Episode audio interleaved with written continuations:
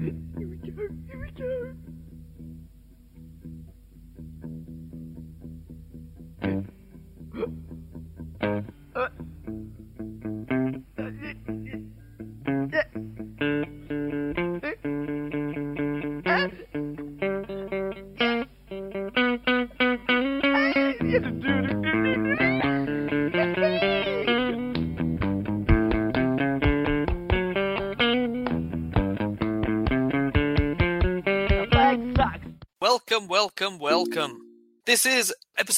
18 of this show.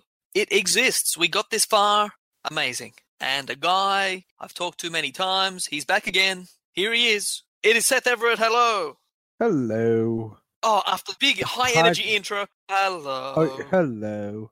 The podcast is on fire. You have had a lot of people on the show. I mean, yeah, and some talk and some don't. so- and some have lots to say, and some want to ride a fence. It's fine. Uh, no, I, I, I love the, the show's been sounding great. I've been listening. I download this show. Um, I mean, I'm not gonna lie. I'll listen to Peach and Black first. I mean, come on. But Of if you're if even, you're even reviewing I don't listen to this show. if you're reviewing Carmen Electra, I mean, at least I could do is check out Captain Says. Of course. Anything going on in Australia?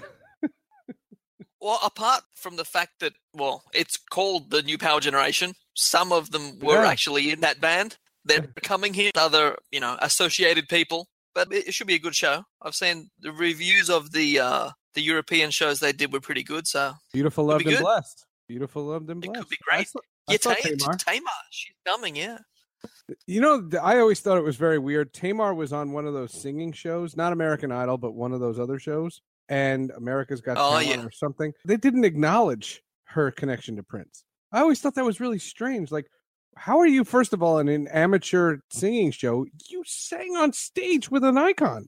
it might have uh, like biased people who were judging her. I don't know. May- maybe, but to, you know, all of a sudden to deny, you know, her involvement, you know, in the whole thing. I mean, I stood online for a concert that was Tamar featuring Prince, not the other way around. Oh yeah, yeah, 2006, man, the Nokia Club Yep. in New York City. yeah. They did a whole bunch of shows, and Prince was just like the guitarist standing in the back. Yep, they did a lot of songs from an album that never got released, Milk and Honey. Did it not be released at all? I don't. or was there was it in Japan? I thought it got released somewhere like very limited. I can't remember now. Anyway, I didn't think we were going to lead this show with Tamar Davis. who knew? Who knew? who knows what this show's gonna do? You guys are going to do a, a peach and black review on that. We will review that MPG show. I'm pretty sure, and I'm hoping that we'll Talk to talk to some them, Yeah. or some of them at least. That could be good.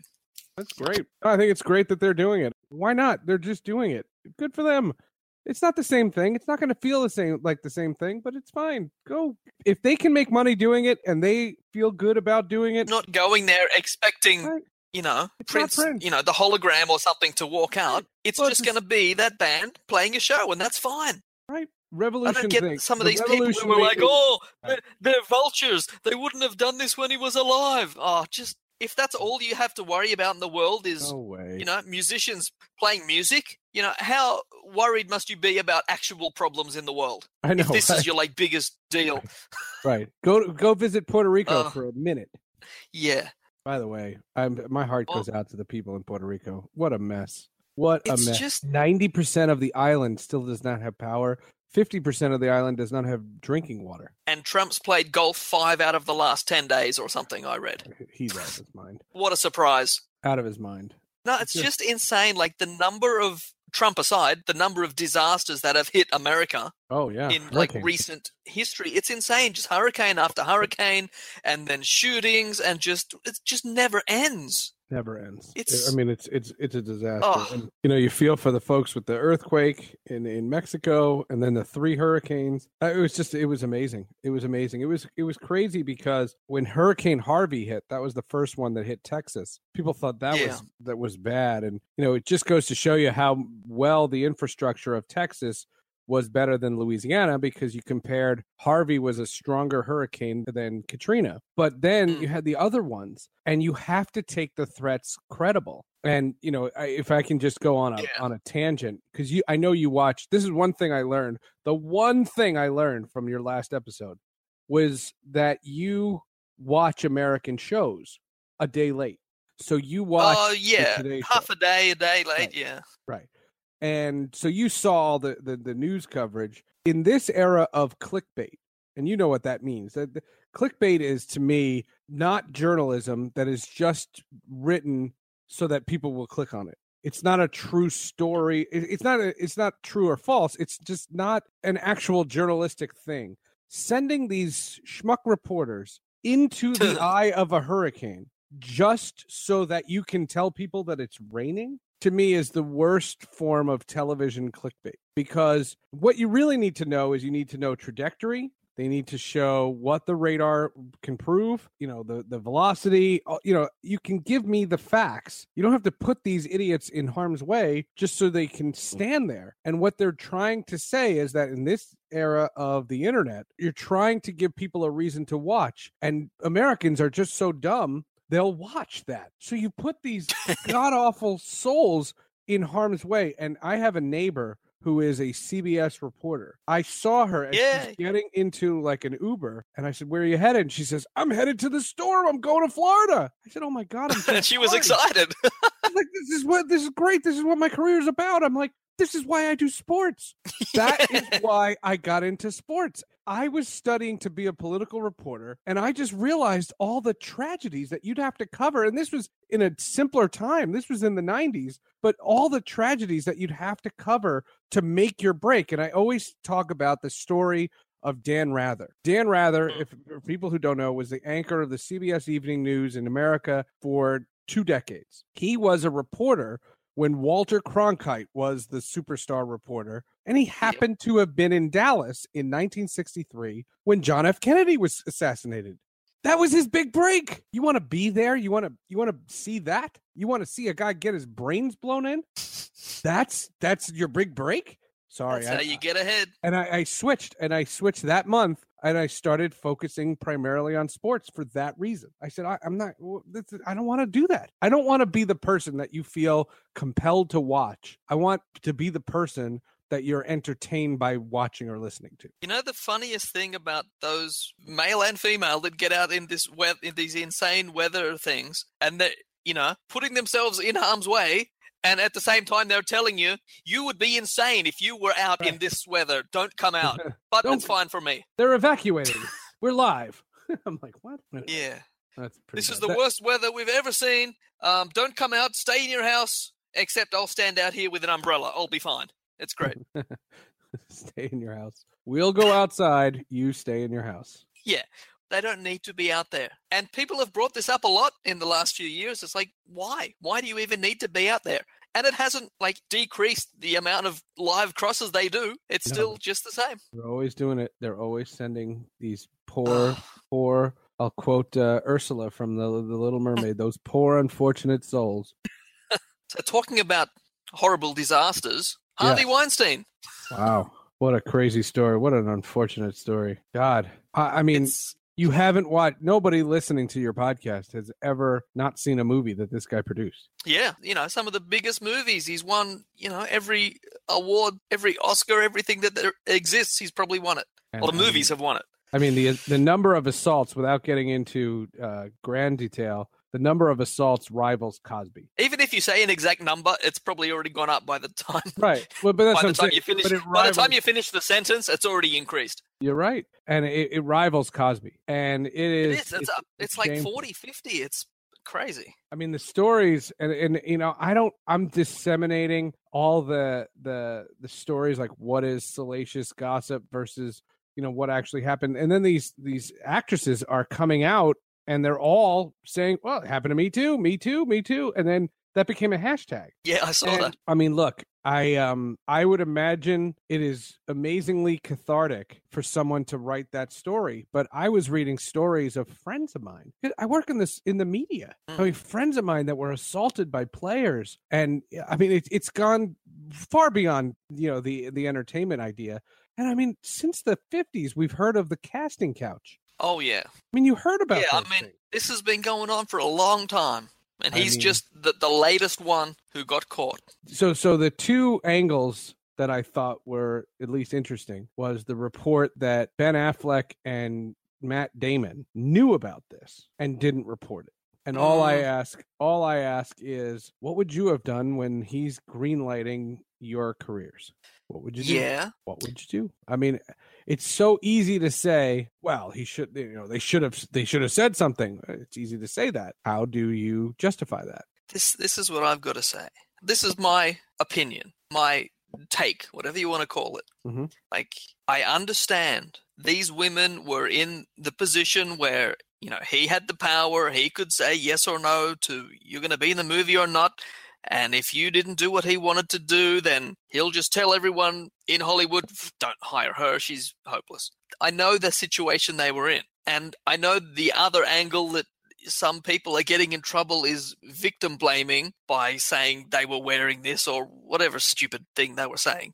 What I'm saying is not that, but if you don't listen carefully, you might think that's what I'm saying. So just listen. Right. The we're guys. I haven't been in that situation, so I'm not going to claim this is what I do. But if you were a woman and you were in whichever way abused, assaulted, whatever happened by this guy, and you know your career might depend on it, I understand that part of it. I do. But if that happened to you, I can't understand how you could walk away that day. You know, you might tell a friend, you might tell a couple of close people, but how do you not come out with that knowing that that's going to happen to another woman tomorrow and the day after that and the day after that just to further your own career? Like, where is the, I don't know, where is the like sisterhood or whatever you want to call it? I think Do you know what I'm saying? But it's a different time, and you know, I don't know necessarily that I'm qualified to respond to that. I think that, in all seriousness, it it was an era where you couldn't just go on Twitter and start talking. It wasn't a time when there was this much fervor for getting angry. You know what I'm oh, saying? Oh, yeah. Like Yeah, you don't want to be. It, it- it's Yeah, this is this diff- is the great different get time. angry times. Right. It's a different world and it's a different time. And I, I just think that your heart goes out to the people who were in those positions, you know, Hundred that, percent. that were in, you know, to, to take advantage of power is grossly abusive. And the, the fact of the matter is, is that we don't know what it was really like. And, you know, we have this image of, you know, what the, the entertainment industry was about. I mean, I read the article where Jennifer Lawrence, I guess, gave a speech and she was telling about a story about how she had to strip down and stand up against a, a wall with a bunch of actresses and you know wearing nothing but like little pasty or whatever and Mm. that's how they she got cast for some role I, I, that's absurd i mean that, that's that's cra- i couldn't imagine you know but i do a ton in the sports media about women who are covering sports because there have been many controversies. There have been many, and I, I've done so many podcasts about this. I, I don't know that it really fits this one, but I've heard stories. I mean, it has been in the last 20 years that women have really started to break certain barriers because, I mean, if you are on television and you're a woman and you mess up, they lambaste you Oh yeah. they crush you and it's it's so it, it, it's impossible and i there's not a woman that in the sports industry that i talk to that doesn't say oh my god my twitter you should see my notifications.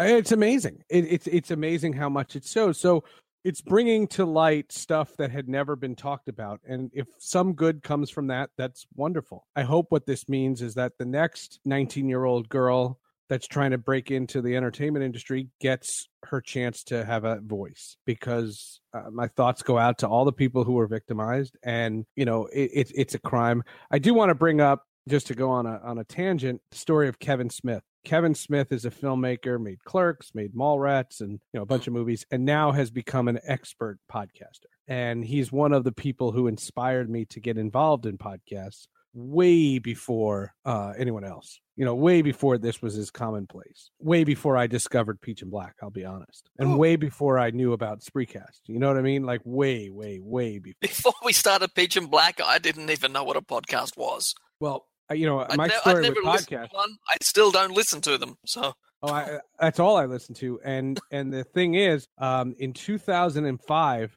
I was doing a show for Major League Baseball, and they were streaming our show, and the show was getting really popular, and they wanted to make the show available on demand. So they would literally record an MP3 of the the show. And then it would be available at MLB.com. That's what a podcast was. And then when iTunes came out, which was around the same time as Musicology for for for Prince timeline connection, when iTunes came out, MLB was one of the first people to post their shows on to iTunes. That's the first podcast and I loved it. I thought it was the smartest thing in the world. The things about podcasts are fascinating because you do not compete against people. For example, if you're on the Today Show and you're, you know, you want to watch Good Morning America, well, it's one or the other. But in podcasts, you can watch things as they as you want. It's on demand. Yeah. And that's what that's to me the future of the spoken word. And in in sports, there's a lot of competition amongst networks, you know, Fox and ESPN and NBC. But if all of them put out podcasts, download them all. I don't care. Download my competitors. I, I, that's fine. I'm going to be tonight on Fox Sports Radio. You can download that. Or if you want to be on NBC Sports Radio, go for that. I don't care. It's fine. You know, and that's where I think the media has changed and it's a fascinating time. And I, you know, so anyway, so Kevin Smith, we went off on a tangent. So Kevin That Smith. is a that is a tangent. Yes.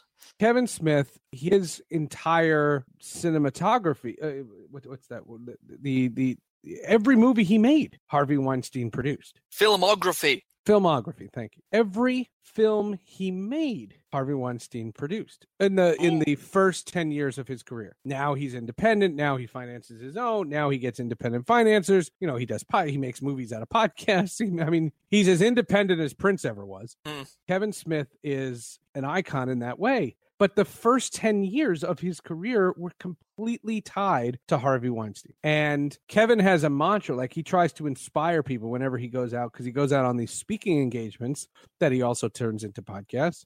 And he says, All you need is a dream because you'll find your Harvey Weinstein. Oh man. And he's he's he, I mean he was torn up. I've been listening to a show that he does and he's torn up. So what he has decided is he is going to from here going forward, he is donating the residuals from those movies to a women's actors fund. Ooh. Put your money where your mouth is, right? And that'd be some. You know, that's not tiny money. That's some No. decent money there. Clerks, Clerks is on cable. I mean, Clerks gets downloaded. I mean, Clerks gets Clerks, rats Yep. uh chasing amy dogma uh you know the jay and silent bob movies like those are all miramax that's all harvey weinstein Mm.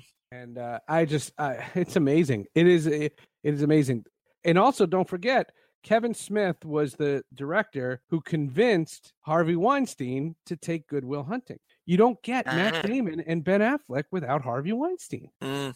Well, I could have lived without that. that's a great movie that's a great movie goodwill hunting And Robin Robin Williams.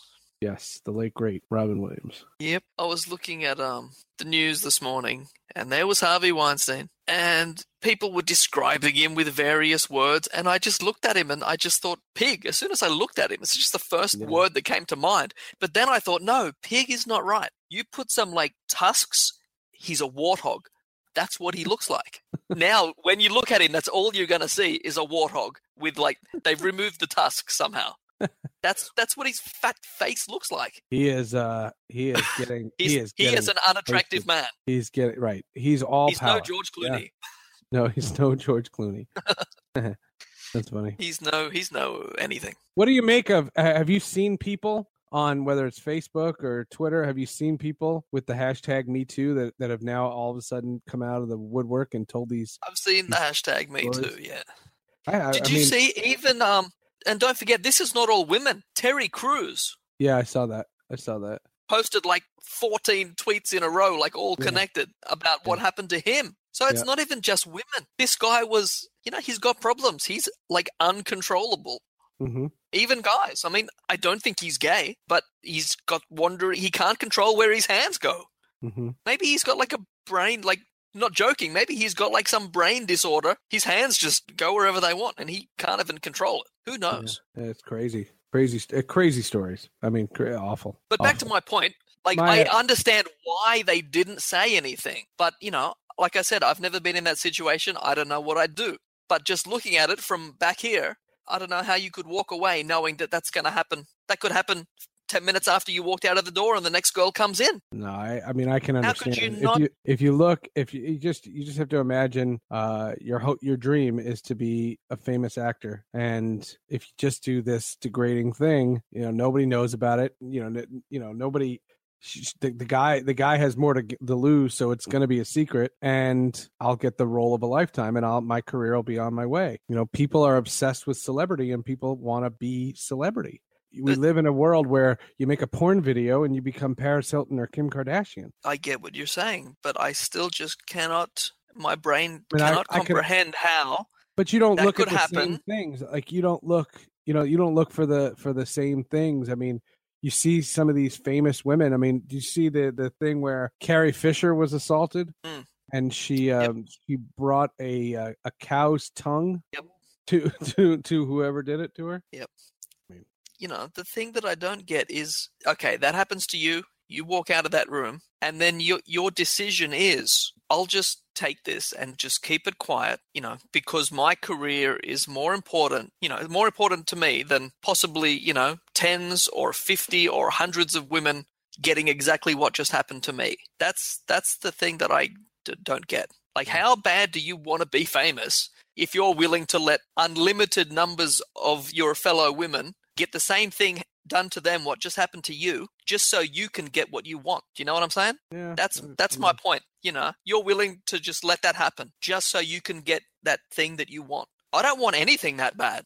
Nothing on earth that i can think of. Yeah, but uh, you know, and I say this with respect. I mean, you're not you're you're not the person. You don't live the same life as they do. You know what I'm saying? Like you just have to walk a minute in their shoes, and I I just think it's a it's a different thing. Like that's what i'm saying from my perspective sitting back right. here only looking from the Sure. outside with Right. no idea of what it was like if you were in that situation but that's my opinion from back here is i don't understand how you could just let that happen to other people and just go on with your life knowing that that was happening but the biggest thing is is it seems to be now everyone keeps saying it was an open secret like hundreds of people thousands of people knew about this but everyone shut their mouth to Well, keep their own career which Right. blows my mind totally blows my mind the selfish world, man. It's a it's a really selfish world, and that that's what you get. that that is like the biggest shocking thing to me the fact that he did these things is not that shocking to me because that happens everyone knows that stuff happens all the time in many different places different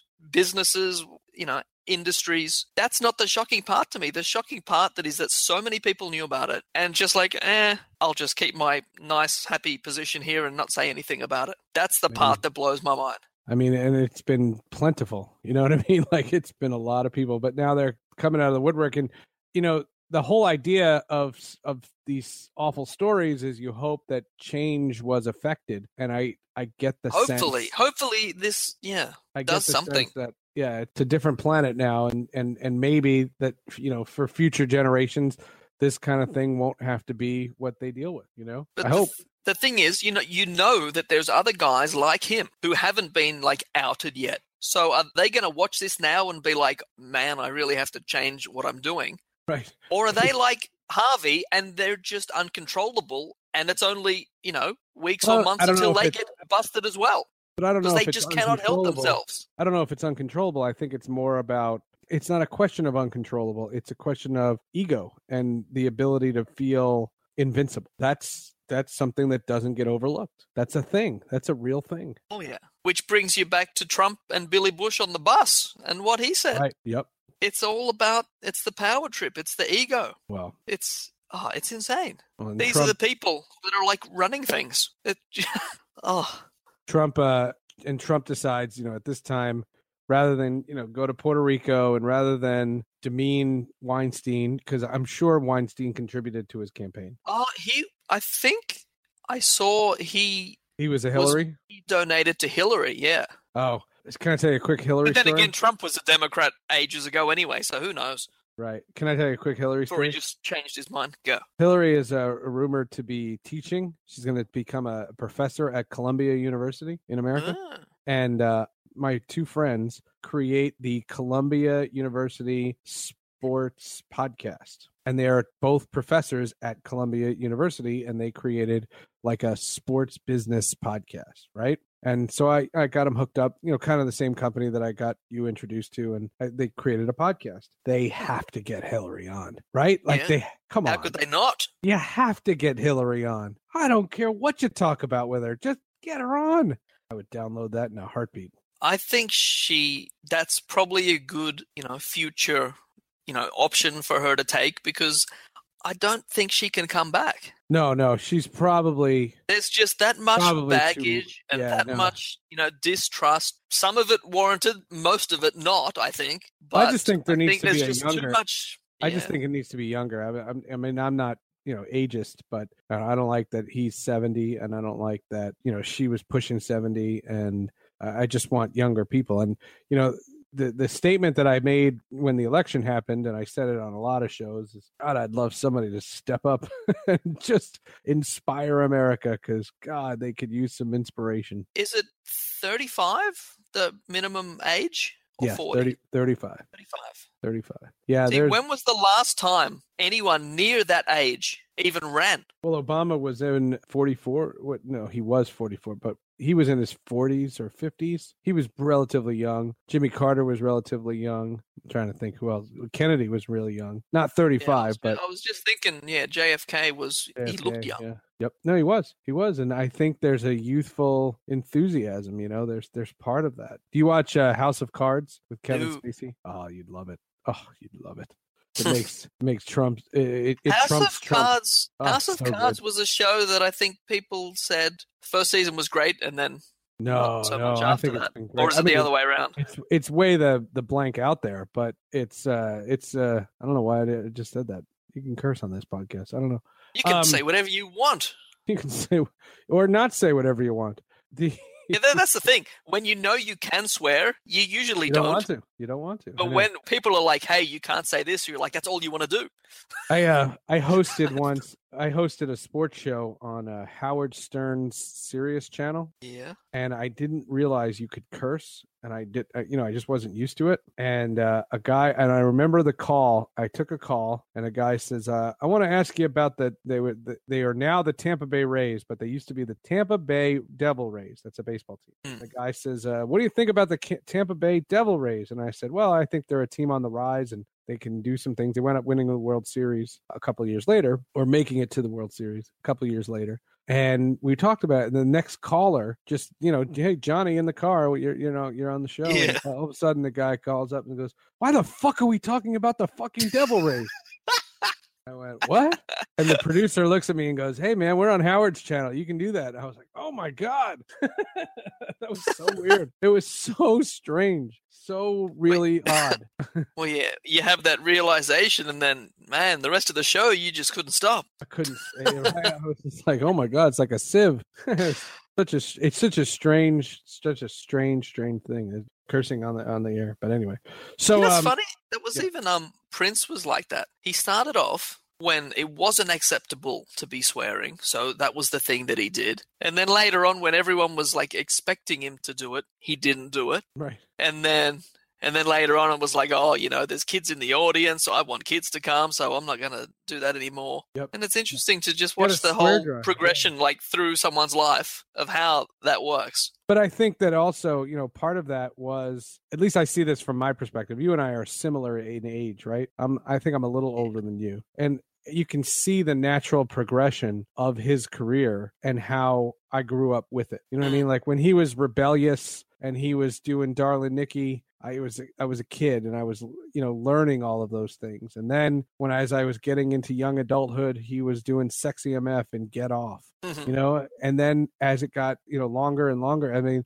and then you know 94 you know the gold experience uh, years you know, with all those lo- all those live shows and the fantastic music and you know all, all those different things but you know you started to he, was no less salacious it was just very stylized and you know it didn't change you know as you got older and then eventually i i kind of grew up and i remember right right around one night alone you know i Mhm. look i didn't connect to rainbow children for the reason a lot of people didn't you know and i have respect for rainbow children but i i had trouble with the religious part of it but when he started doing one night alone the concerts one night alone and then you know the album One Night Alone, and I was just like blown away, and I started to transition to adulthood. You started Yeah. wearing fancy high collared shirts and fancy suits and everything. You started right. You stop wearing the you know the assless chaps, and you, you just start to you start to grow. And you know, as he became this older guy, I I just uh, found it fascinating. And then to you know see the connection to meet you guys and learn about your show and to do the shows with Funkenberry and to do all all those things. He was a veteran at that point. You know, he had done all those things. And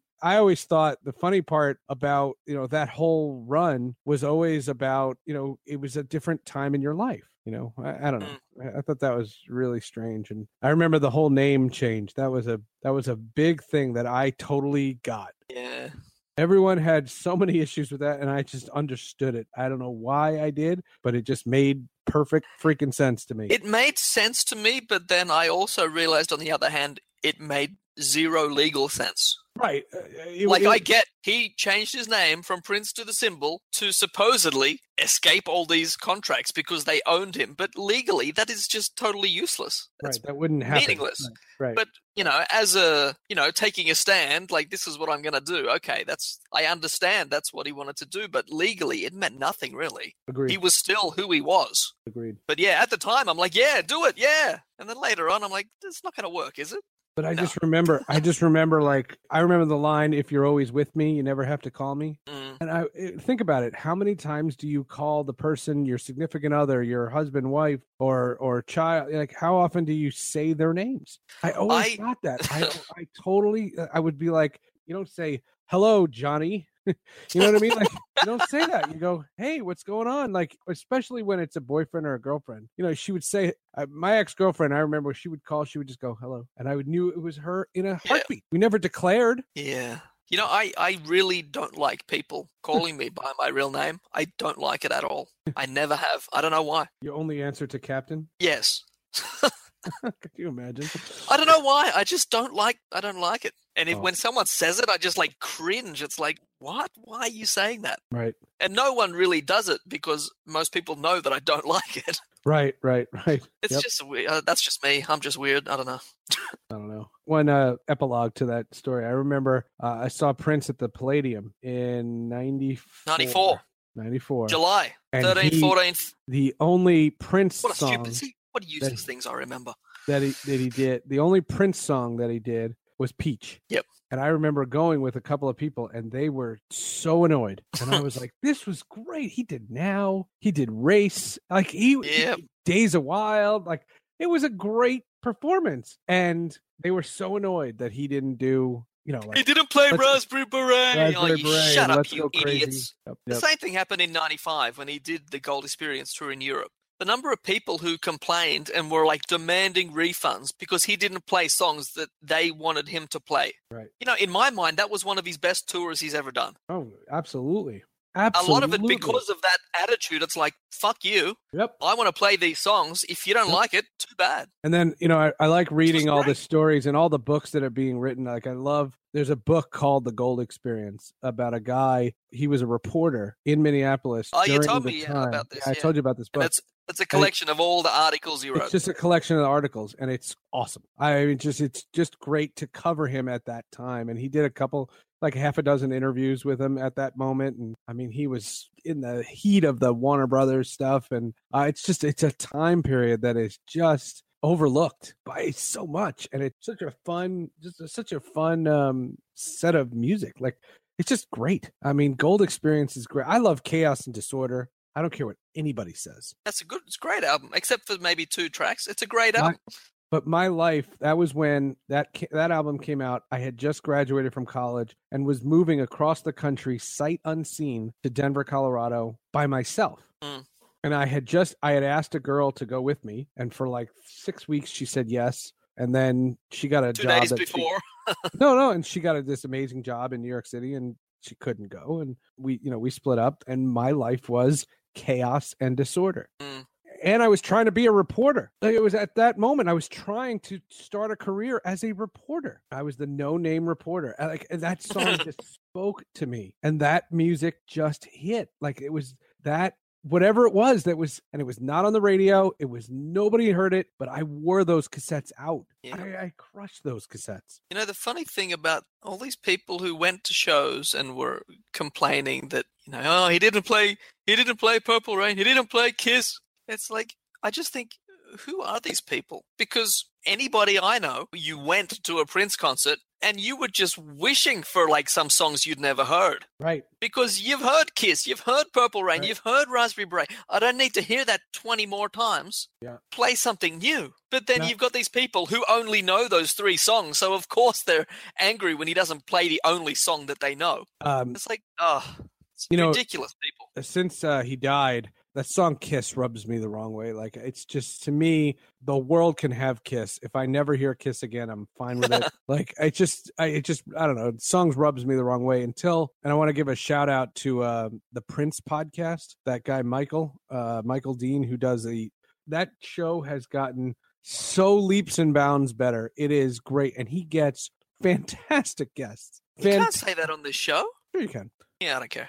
No, he, he um uh he interviewed i'll tell you two two interviews. So anyway he interviewed brown mark and brown mark tells this story about how he co-wrote kiss and he tells this Mm. great story and it just like it's it's a really fascinating story. Prince stole kiss. I mean brown mark uh, it, it let it and they went out to dinner and when they got back like four hours later you know prince had laid down all the vocals on it and decided to claim it for his own and brown mark left the revolution because he didn't get co-writing credits on that Mm. and it's just a cool story. It's a, it's a cool story. The other uh, the other great guest that he had on that I I recommend you would you would have been classic doing this interview. The woman, and I want to get her name correct. The woman who inspired the song "Little Red Corvette," uh, Mai Lin. I, I think I'm pronouncing it correctly. And she was the inspiration for Little Red Corvette. And she tells a story about how she knew Andre Cymone and and uh, and all these guys and and how she met him and you know they had the thing and then all of a sudden she in the middle of the conversation she goes, she shouts out in the podcast she goes no that's not a compliment to be the theme of that song Trojans and some of them used Yeah. But anyway she she was great what a what a fascinating conversation because it's it's that kind of thing that never gets documented you know what I mean But- Yeah. Oh, really cool. Really, uh, really neat, neat story. That was a really cool Prince story. I mean, all the podcasts, Funkenberry's podcasts have been great. All the podcasts. Chris Johnson has a podcast. Uh, he was a Yep. guy that used to come on the Spreecast all the time, and uh, uh, he's he's doing a great job. And his podcast is great. I mean, there's there's great episodes, you know, and obviously the class of of all of them is is Peach and Black. Uh-huh. But you know, like Jay and Michael Dean, they seem to mostly doing interviews now because I guess people are more willing to talk now than they were Well, well, Michael, over a year and a half ago. Yeah, the the the the, the Michael Dean one, they, they get uh, amazing interviews. They've gotten a lot of interviews with people that you never would have thought, and he's interviewed fan club people and and just really smart, different angles, like just different, unique takes that I was really impressed with. Um, Doc is um, it's it's more of the like current events. Mm. You know what I mean? It's more. It's, Yeah, he's always doing like the latest news and stuff The like latest that. But news. he's done he's done some good interviews too. He's done great interviews. His his uh his Dave Hampton interview is great. The Scotty Baldwin is is fantastic. Yeah, everyone tells me that I should listen to that one. You, you just, it's just Scotty. great stories. It's it's fun. But when you've got when you've got those two guys doing all these interviews, it just makes me think. Then why should we do interviews? They've just done. They've just asked them all the questions. Well, I, What's here- what's there to here's gain from us just doing an, yet another interview? I just don't see the point, really. Well, I, I, but I like to me, you guys are. It's about you guys talking to each other. Michael has his crew that that, and they recently had a, a death amongst their. yeah, I saw crew. that. I my thoughts go out to them. That that that, that was horrible. I, and they did a podcast about it, which I thought was great. What a great tribute to them. Hmm. You know, but those shows like it's it's morphed into interviews, and uh and Doc's show has become an interview show kind of too. And all I know is I, I I check them out, and it's I'm not anxious for Prince news, but I I think I find the discussions enlightening. You know what I mean? Like I it's I I don't I don't quest all of these these things. Like I, I'm not interested in those things, but I just I'm interested in uh, I, I listening to them. Speaking of podcasts, can I give a shout out to my own? Hmm, Go. So Hugh Hefner died. Yeah. I mean, talk about an icon.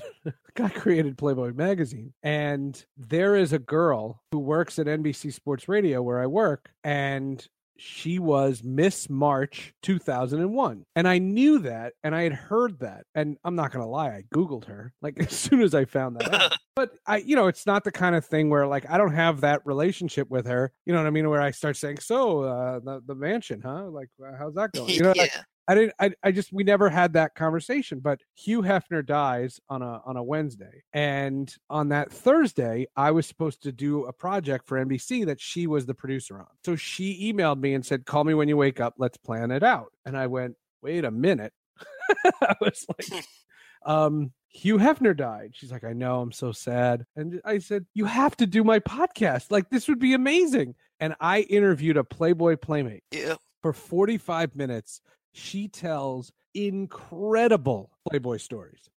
like, so anyway, so you know, I have these two podcasts that are one's a sports one's called Sports with Friends, and the other one's like a superhero comic book one called Hall of Justice. And I thought, wouldn't the audiences of both like Playboy? Yeah. Right. That's that's both your target market right there.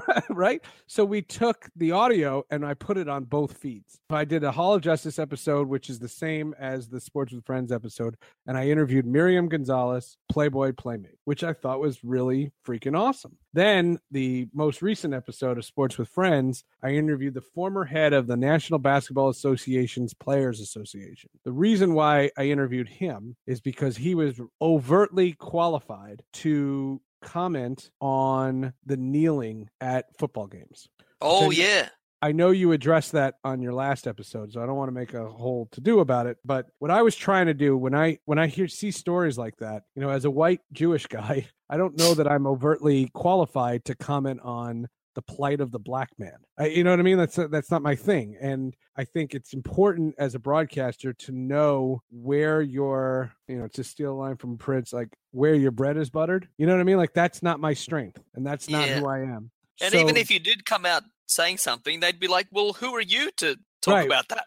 right why am i why am i qualified for it or not you know so anyway i had charles grantham on the show and you know it's a very interesting thing because while the kneeling for the anthem may have been considered admirable because their cause was just meaning police brutality is getting a bit absurd um social injustice is at a low and to say that there needs to be something done about it is an understatement However, I don't think they chose the right method. And my point is, I think they undersold the power of the media. You know, you mentioned it, and this is what I was like. I was screaming through my radio when I was listening to the other podcast, your your other show, is because you know Colin Kaepernick, who started this whole thing, he's a quarterback of you know then of the San Francisco 49ers, and you know this guy uh, I thought disrespected the power of the media. If he wanted to talk about social injustice, there are two all sports radio stations in San Francisco. There's a Today show that's in a bitter ratings war with Good Morning America, where the producers would mud wrestle for the chance to get him to come in studio and get your voice heard. And instead, he just chose to do something that, while it may not offend me because I'm not uh, I'm not in the military. I, I I'm not offended by any of these guys that decide to kneel, but someone is. Someone's offended. You know, there's Yeah, a contra- but- there's a- There's Yeah. always someone offended. Don't Yeah, but- forget that. but if you're if, but if if someone why in order to get your message across does someone have to get hurt in the crossfire that's my argument and you know it's the but same you can't argument you, you can't control that. but sure you can You- sure you can No. because It doesn't matter do it- what it doesn't matter what he did, where he did it. There's always going to be a few people that are going to be like, "This is unacceptable." It doesn't matter. There's always angry people who are just ready. people- They're just sitting there waiting to be offended, so they no, can scream Yeah, about it. No, but I'm serious. I, I I disagree. I think in this circumstance, there were people who served in the military that were insulted that they wouldn't stand for the national anthem, and for that. I have to respect their position. And to me, the thing I would say to any of these players is why does someone have to be offended? You're not offended. I'm not offended. Someone is. And I'll draw a parallel for you. There's a, uh, a franchise in the NFL called the Washington Redskins. I don't know if you've heard this story. The Washington Redskins. Well, the term redskin refers to Native American. Yeah, And I'm not a Native American. I don't pretend to be one. But the word redskin is a similar term as the N word. Is it? That's what I that's what Native Americans have said that the equivalent of of the N word, which by the way is on every rap song uh, un- under God. But the fact of the matter is, is if, if I can't say uh, on a podcast where I'm allowed to say whatever I want, I can't say the N word because I don't want to offend anyone. How do you justify having a team called the Washington Redskins? And he's and they're right because I'm not offended, you're not offended, somebody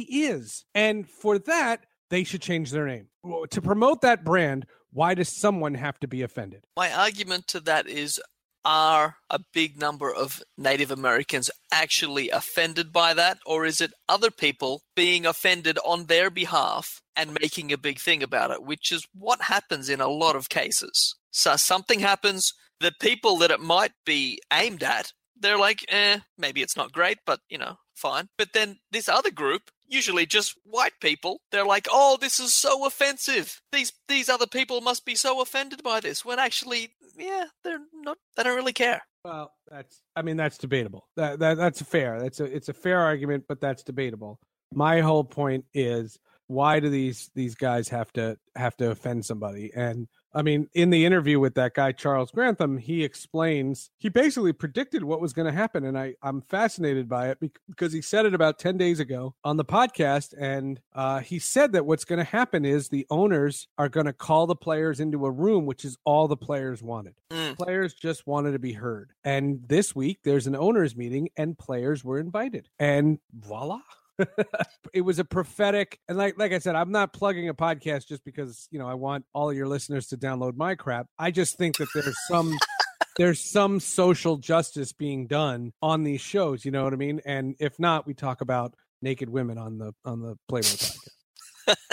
But see that the kneeling thing, I can see the connection. How kneeling during the anthem, you know, because that's the national anthem, that's the symbol of America, the song. Then that gets connected to the country as a whole, and then that gets connected to the military. But it's to me, it's a pretty like tenuous link, like that chain from kneeling but during the anthem you to served representing war, America but- and but- representing the country Sean, and if- military.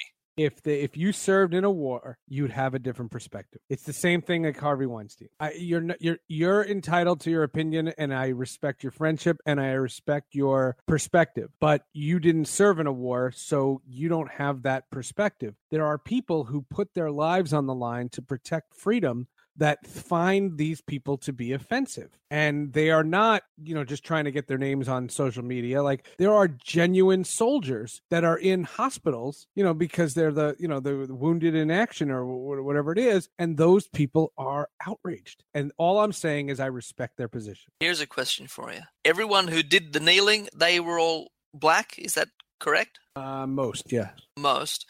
So all these military people who were offended, can I just guess that they're mostly white? Is that a fair statement? uh it's not a complete statement but it's a fair one Because I'm sure the majority would be, not a minority. That's my guess. But I go back to the initial question. Why does some action, in order to get your message across, why does someone have to be offended in the process? As always, I'll, I'm the, what is it? Devil's advocate? Sure. you cannot always predict what's going to happen. He might have just thought, I'm going to do this because of this reason. He mightn't have even thought, he mightn't have even made the connection from the anthem to the flag to the country to the military. He mightn't have even thought, you know, how could you even predict how far that would go, you know? He just thought, I'm going to do this message. That's what I'm doing. if he accompanied it with an appearance on the Today Show, I'd have a lot more approval. Plus, he did one thing that offended me. I think it was week seven of uh, the NFL season last year. He showed up in his post game press conference wearing a pro Fidel Castro shirt. Okay. And as a father, and, I've and got no comeback for that one. No, no, no. But uh, my dad was born in a in Cuba. Yeah. My father's born in Havana. Like he was like, who's this jackass?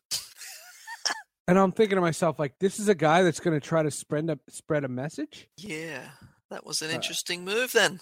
The whole thing is just Maybe he is just a uh, like uh, media whore. Maybe he just keeps doing things to try and he's, get he's an agitator. about. Yeah, well, he's put a, his money where his mouth is. He's raised a lot of money for uh, police um, police outfits, and uh, he's done a he's done a lot. But uh, I'm not a fan of the kneeling, and I respect their rights to do it. That's another thing about social media. Everyone's like, it's within his right to do it. No kidding. I'm not saying throw him in jail. I just don't have to like it. Yeah. All right. On that note, Let- Let's end the show. Who's this jackass? who's this jackass? We started off with Hurricanes. we went from Weinstein and hurricanes to to Yep. this jackass. Okay. to this. It's good. Yeah. another show. Another show completed. It exists. Yep. Hopefully, you'll ask me back. Oh, we'll see. We'll see. So there we go. That was it. Another show. The end. Goodbye. Thank you. Come back for episode 19. I'm pretty sure it will happen. And now for some theme music. I can say that the same every time. You'd think I would just use the recording, but no, I say it every single time. Here is some theme music. It's great. Good stuff. One, two, three, four.